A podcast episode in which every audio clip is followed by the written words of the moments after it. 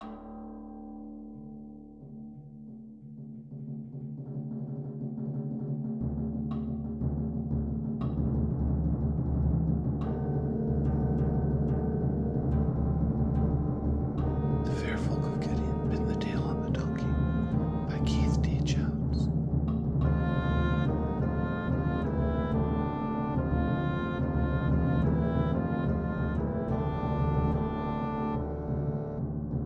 Chapter 54 The Source of All Troubles. I didn't have a plan, not yet. I was still shaken by the void in the forest. That had unnerved me. More than the killing, blood, death, and gunfire I could adapt to. It wasn't pretty. I hadn't taken it very well, but I would recover. After having discovered a pile of my bones, my bones, everything else seems easy. I mean, sure, the killing had shaken me. It was my fault. I wasn't happy about that. It's what convinced me I must do something, stop the bloodshed. I didn't know if it's what Del Morgan wanted, and I really didn't care. On most occasions, I actually try to do the opposite of anything Del Morgan wants, but in this case, I was prepared to make an exception. I didn't know how to stop the killing. The only thing I could think to do was find the Shane, talk to them, learn their side, work with them, help them. Maybe that would mean fighting Brack Greywald, overthrowing his family. If the Greywald poetry hunters were made weak, then the Shane would be safe. I didn't know how to do it without fighting, without killing. The end of violence was violence. I just didn't know any other way. All of which required a plan that I didn't have. I couldn't think of anything. All I could see was Morgan Greywald writhing in the dirt at my feet, biting his tongue, trying not to scream, his arm gone. Not even any blood, simply not there anymore, which was my fault. I had tried to stop them from killing the Shane. All I had wanted was to stop them, keep them apart, separate them from their guns. Instead, I had separated Morgan from his arm. He had been nice to me. I had liked him. Sure, he violated and murdered the Shane as freely as did the rest of his family. But he had been kind to me. I hadn't wanted to hurt him. And for all I knew, he was dead. From the shock, from the pain, from the loss of blood. There was no blood. I don't know. It doesn't matter. I had ripped a hunk out of the forest as if I had stolen a piece from the center of a jigsaw puzzle because I'd wanted to separate the Greywald poetry hunters from the surviving Shane. That act had ripped a hole in the universe, a blank spot, a void of nothingness, no color to it, not black, not white, kind of an absence of gray. I don't know how it happened. I'd lost control or something. But it didn't make any sense. In the dark, surrounded by cannibal frogs, I'd turned stone to fire. I'd lost control, confused, hurt, alone, no clue what I was doing. I had lost my hold on the fire, and it had almost consumed me. That I could understand. The void? I don't know. There was only one thing to be done. I didn't have a plan, but I knew one thing. I had to find the Shane. I didn't know if this was a good idea. I didn't know if Brack Greywald was following me, if I would lead his family right to the Shane's last hiding place. It was the only thing I could think of. Help the Shane. I had to find them. I had to show them I could help. That didn't sound easy. But I had the beginnings of an idea. I could control the wild poetry. The void in the forest was the beginnings of an idea. Find the Shane. Only thing I could think. Ask a librarian. You can't speak, can you? That was true. I couldn't speak. Del Morgan's gift to me. It was the first thing the librarian in White Trash said to me. Taking one look at me as I walked up to him. I'm not even going to describe what he looked like. Not a dog, not human, none of Hobbs' relatives. What can I say? He looked about as much like a kangaroo looks like an oyster, but a little more human, just a little. It seemed strange, finding myself in white trash. I'd been looking for the place, not very seriously. I was going to get around to it. Library Forgotten Dreams and White Trash was my best chance at finding Lucifer's widow. Yeah, that stupid book that James Joyce never wrote. That non existent volume that held Del Morgan's attention. Seems strange, being so close to my goal, not caring. I wasn't looking for books that didn't exist. I was looking to end the feud between the Capulets and the Montagues. The librarian just looked at me. Eyelashes thick as bristle brush, eyes as dark as midnight thunder. was as if he was waiting for me to speak. It seemed kind of funny since he asked, you know, about whether or not I could speak. Was I expected to answer? Was this a trick question? Can you speak? Well, no. Aha!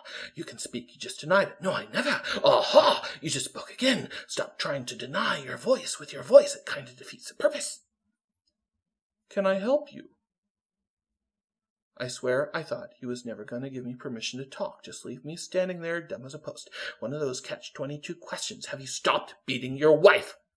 It's all the rage these days. People looking at me, sizing me up, never giving me a chance or permission to speak. It was time for the direct approach.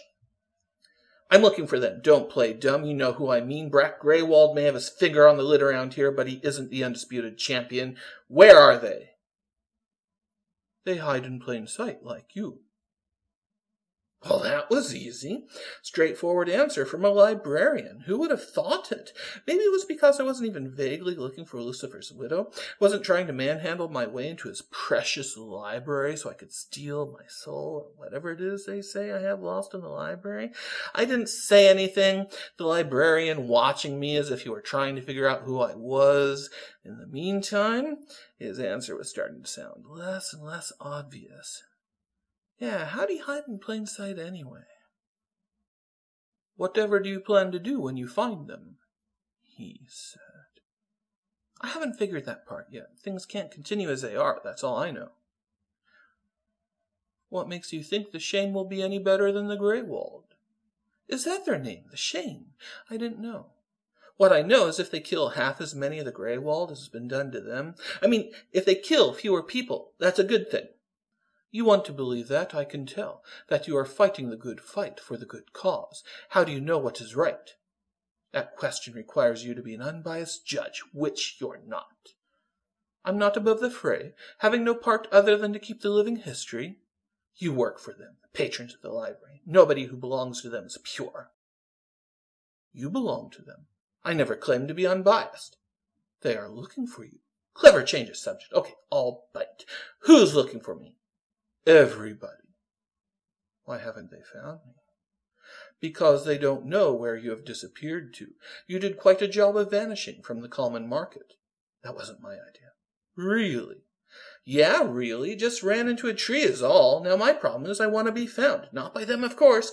I want to find the Shane. If you do what you are planning, they will find you. Everybody will find you. Really? What am I planning? Something dangerous. I would advise you against it. Advice taken. That's all, is it? The piss and the vinegar. Don't stab yourself in the heart, even though it's the only way to find them. You're full of contradictions, you know that? I hadn't even decided on my plan, but I think you just made the decision for me. I wanted to send a message. The message will destroy you. At least it'll be something worth dying for. That silenced him gave me time to catch my breath, try to piece together the flow of our little discussion, figure if I'd actually learned anything or if we'd simply been jousting. But it was true. He was goading me. I knew how to get their attention. I knew how to make the fighting stop. All I had to do was take away what they were fighting for. Strange but true, and easier said than done. But the strangest part? I knew I could do it. This bothered the librarian no end. And that's all that matters, is it? He said. didn't bother to answer. Didn't want to give him the satisfaction. A reason to die. You don't want a reason to live or something worth fighting for. You're looking for an excuse to die. What? You think I'm looking for a reason to die because it's easier than finding a reason to live? I don't think I've ever heard that outside of a cliche. They speak in cliche to hide the truth. Speak the words again and again and again so that they lose all meaning. Nobody has to understand a cliche. It's a cliche. Unrealistic, unreal. Doesn't really apply to you because it's a cliche. Well, yeah, but I think that's another one. You are a broken record seeking the end, a walking shit pile fractured hopes and forgotten dreams. It would be a shame to lose you. Why don't you join me in the library? What? You belong with me. I swear, he started beckoning like a guy in a cloak from a cheap melodrama, pretending to be death or fate or the future or whatever, beckoning for me to accept my fate or destiny or what have you, made my hair stand on end. I don't understand. You are already in the library, Matthew Drake. It's time to be complete, to be whole definitely starting to creep me out. I think he was asking me to be a permanent fixture of the library. Okay. Most of the librarians wouldn't let me anywhere near the place. This one wanted me to never leave. No, I think I'll be moving on now. They will find you, hunt you, and capture you. You will be safe in the library. From everybody. What kind of life is that? But you got my curiosity. What I do to get everybody's attention? I haven't sent my message yet. The wild poetry still roams as it will. Because of what you have done. I turned and left, without saying anything. Standing before the library, I knew what he was talking about, but I didn't want to hear it from out his lips.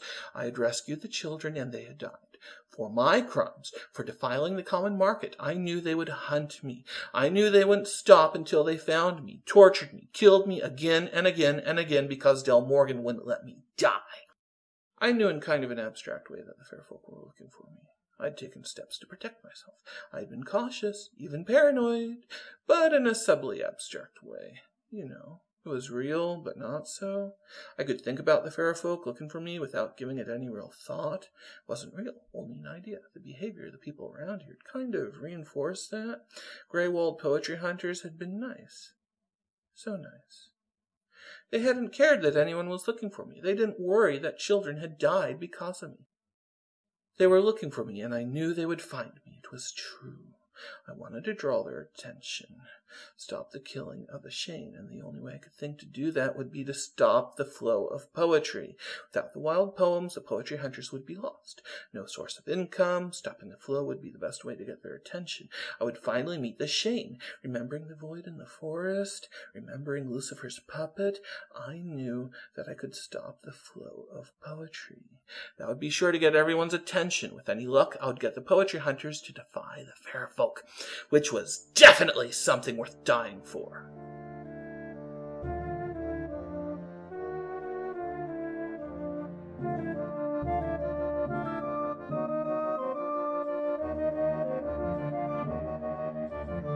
This audio recording of The of Gideon and The Tale of the Donkey is copyright 2011 by Keith D. Jones. All rights reserved.